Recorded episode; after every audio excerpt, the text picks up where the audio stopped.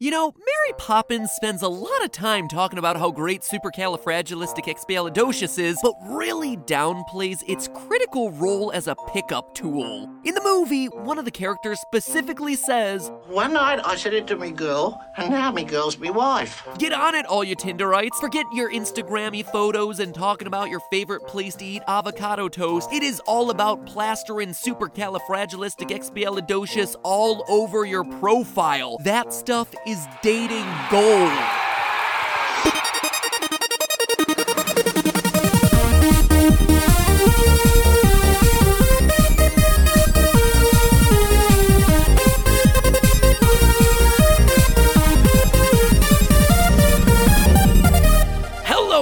Internet! Welcome to Chim Chimney Chim Chimney Film Film Theory. We analyze movies to the highest degree. That's right, friends. The remake of Mary Poppins is out now, and it's given Lin Manuel Mirandites some new tracks for their Spotify playlists. And in honor of the punchy new Mary Poppins remix, today we're taking a look back at the original Mary Poppins back from 1964. Yeah, it is really that old. On a personal note, I just finished watching every Disney movie for the Disney Deaths trilogy we're in the middle of, and let me tell you, not everything in that Disney vault stays fresh forever. Make Mine Music, Song of the South, hoo boy, those have not aged well. But I think it's safe to say that Mary Poppins is just one of those timeless movies that holds up. From 1964 to the time four-year-old MatPat danced step in time around my house in my underwear. Thought I was a chimney sweep. It was awesome. It was definitely four-year-old MatPat and definitely not 14-year-old MatPat. By 14, I'd put on a shirt. Anyway, as much as this movie is one of my favorites of all time, there is one thing that's always made me wonder who was right about the Tuppence? Now, in case you've forgotten the plot of Mary Poppins and by proxy your soul, let me refresh you so you know what I'm talking about. Mr. Banks, the stodgy banker, and Mrs. Banks, the airheaded suffragette, have Jane and Michael, their two adorable children. Adorable. Well, that's debatable, I must say. Their musical nanny, Mary Poppins, takes them on whirlwind adventures and teaches them life lessons, like making sure you step on other people's chalk drawings without paying them and treating medicine like candy. Lime cordial, delicious. Strawberry, mmm. One day, in a totally passive aggressive move against their father for almost firing her, she sends the children to the bank with him and uses psychological manipulation to convince Michael that he should donate his two pence or tuppence to a beggar woman who sells birdseed. What an impertinent thing to say. Me putting ideas into people's heads? Really? His father warns him about pigeon disease or something and instead twists his arm to do the responsible thing and invest his tuppence in the bank so that it gains compound interest. Yeah, try explaining that one to a five year old. When they get to the bank, a bunch of really intense bankers grab his change and Michael yells, which spooks other patrons in the bank to start asking for their money. The bank won't give someone their money. Then give me mine too. This tuppence causes a run on the entire bank, which results in Mr. Banks getting fired and ultimately having a crisis of conscience. In the end, Banks comes to his senses and uses the tuppence to buy a kite and fly it with his son. Everyone goes to the park for the most unbelievable scene in the entire movie, where like 50 people are all flying kites at the same time and none of them are getting their strings tangled up. TLDR, this tuppence plays a massive role in the movie and apparently on the entire banking system of Great Britain. So, given the incredible importance of these two pennies, I can't help but ask did Michael make the right call? After all, the bankers might be boring and a little bit handsy, but they do make a valid point. You can invest your money rather than buying birdseed so you can be rich and happy later, all while contributing to the major world industrialization like Railways through Africa, dams across the Nile, fleets of ocean greyhounds. Wow, I mean, two cents don't buy what it used to, I guess. You don't have to be Einstein to figure out that compound interest can be a powerful force. Even the quote, the most powerful force in the universe is compound interest, is frequently attributed to Albert Einstein. But as boring as investing might be, it seems to have worked well for the bankers, so who was right? What should Michael have done with the tuppence? Given that Mary Poppins is set over a hundred years ago, back in the year 1910, It's grand to be an Englishman in 1910. we have a huge runway to actually accumulate interest. So we really get to see how this plays out and determine whether Michael should have trusted in the bank and what that tuppence would actually be worth today. And the results are surprising. Figuring out the answer to this seems like it should be simple. You just perform some basic interest calculations. But two pennies way back then turns out to be a lot more complicated than you'd first think. In 1910, Britain had a ridiculously complex money system involving words that sound silly to modern US viewers. Things like farthings and shillings. It's like fairy tale money, right? Well, not back in 1910 when one pence was actually worth one 240th of a pound, which would be like us having some coin that was worth a few tenths of a penny. The long story short, this system of currency is silly, but we gotta use it if we're gonna get ourselves an accurate calculation. Luckily, in 1971, Britain shifted over to a base 10 system like we have today, probably because no one in the world could figure out how much a candy bar cost over there. So Michael's tuppence is actually worth 0.0833333 repeating pounds, which is a little over 11 cents in today's terms. So that's gonna be our starting number. In 1910, the British interest rate on a normal savings account was 3.5%, which by today's standards is great. But it turns out to not be all that helpful for Michael. At 3.5% interest, Michael's deposit will earn him a whopping 0.56 farthings, which again is a meaningless number, but suffice it to say, it is really, really small. The farthing is one fourth of a pence, or penny. Two are interchangeable. The name actually comes from fourthing. The pence is fourth, hence the name farthing. Anyway, the farthing was the smallest unit of currency in Britain, so Michael earned less than one of the smallest form of currency Britain had at the time. And so, what do you think the bank does when you earn less than one of its smallest currency in the year that you have to earn it? Well, they round down. And when you stop and think about it, that actually makes sense. If they didn't, they would in essence be creating new money out of thin air and giving it away if they were to round those partial cents up. So poor Michael, who didn't read the fine print when he invested, actually earns zero interest in his first year. But okay, that's one year out of 108 years. Except that's exactly what happens every single year over and over and over again, where the interest rate never gets high enough for Michael to even earn a single farthing. In short, as insane as it sounds, Michael's balance never grows larger than tuppence. Never. Two pennies for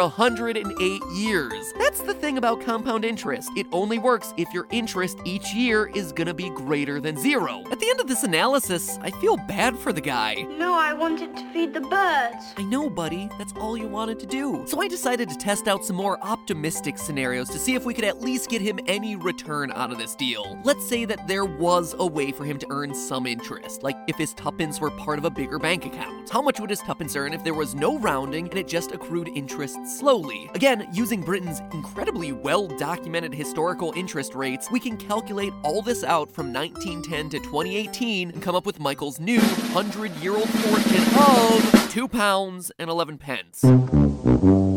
Equivalent of $2.70 for all the Americans in the audience. Doesn't look like Michael's gonna be taking you on any shopping sprees to Harrods anytime soon. But on the bright side, Michael's great grandson can buy himself a bloke Coke and a bag of Maltesers from the Tesco. So at this point, I was like, I guess the lesson here is that banks will rip off your tuppence, and Michael would definitely have been better off buying birdseed rather than holding out over a century to buy a Jaffa cake and a bottle of water. It seems like this was clearly a scam, but there is one last avenue to explore here the wide world of investments. When we get to the bank, I shall show you what may be done with your tuppence, and I think you'll find it extremely interesting. As the bank says, Michael's money could be part of global initiatives, like Majestic self-amortizing canal. whatever the heck those are. Michael certainly doesn't seem to know. Oh, it fires the imagination. Mr. Dawes, the bank's ancient founder, extols Michael on the virtues of all kinds of ventures, like foreclosures, dividends, shares, and debtor sales. Some of these actually being really risky investments. But hey, this is in 1910. England's financial markets are soaring. London is the economic capital of the world. The UK has a 3% unemployment rate. It seems like a great time to invest. And it was until 1914 when a little something you might have heard of happened World War One. Another day is here, and you're ready for it. What to wear? Check. Breakfast, lunch, and dinner? Check. Planning for what's next and how to save for it? That's where Bank of America can help. For your financial to dos, Bank of America has experts ready to help get you closer to your goals. Get started at one of our local financial centers or 24-7 in our mobile banking app. Find a location near you at bankofamerica.com slash talk to us. What would you like the power to do?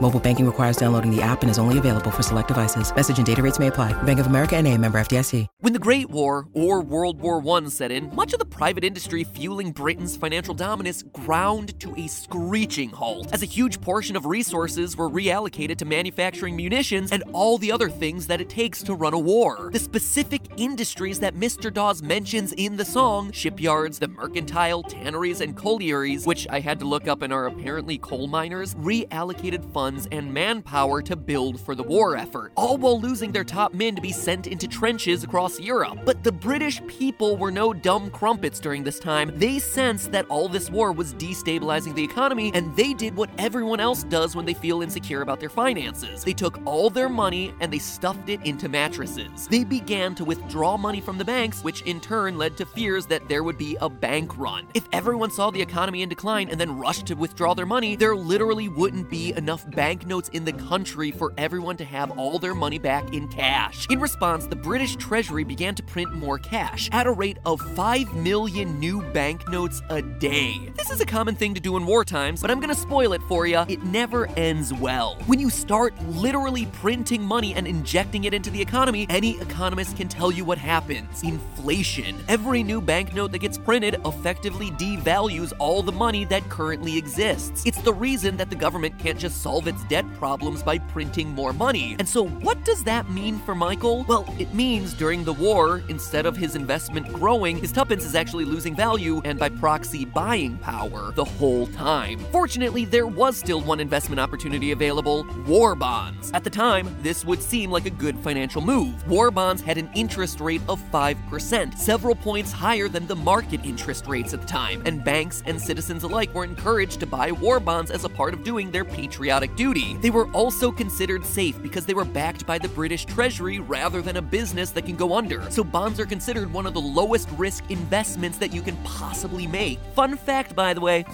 It's the same reason that China is really gung ho about buying US Treasury bonds these days. They're the most reliable investment that you can buy.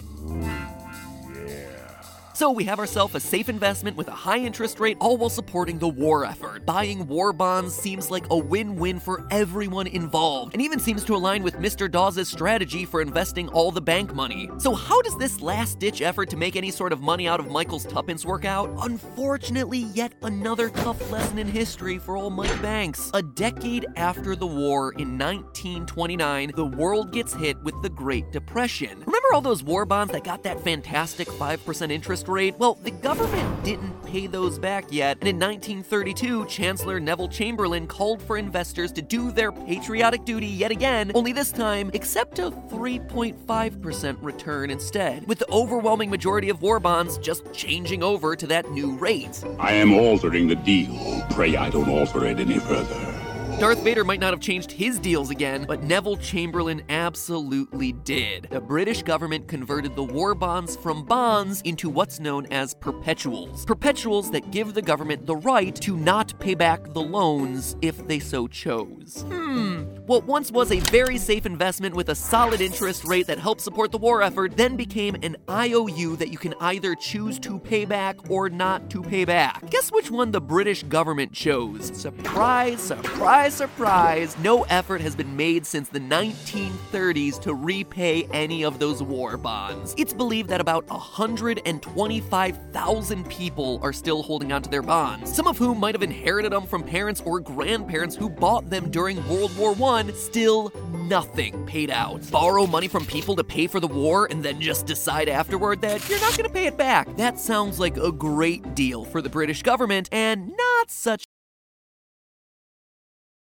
definitely a pretty bad deal, except maybe for that time when Neville Chamberlain said, Hey, Adolf, we'll totally let you take over Czechoslovakia if you promise not to attack us once you're done taking over the rest of Europe. Yeah, we're talking about that Neville Chamberlain. Made a lot of bad calls. So clearly, Michael dodged a bullet by hanging onto that tuppence. But how about where it really ends up? Buying kite fixing materials. Was that the right choice? As it turns out, in what I'm sure was a complete accident on the part of Disney, it absolutely was. With tuppence for paper paper and strings, you can have your own set of wings. Mr. Banks was able to purchase both paper and string for tuppence in the movie, whereas to buy those items today would cost you between 5 and 10 British pounds, depending on the specific paper and string you're buying. And yeah, I know that sounds expensive, but there was literally a paragraph in an earlier version of the script dedicated to pricing out the grades of string and paper, so just be glad that I cut it down to the chase with this one. Even in our best case scenario, there was no way Michael would have been able to buy kite making materials in 2018 with the money from that tuppence. So, in short, after a long, harrowing journey to get here, yes, Michael, you made the right choice to spend your tuppence in 1910. And it turns out that flying your kite with your dad isn't just a cathartic family moment, but also a sound financial decision. But hey,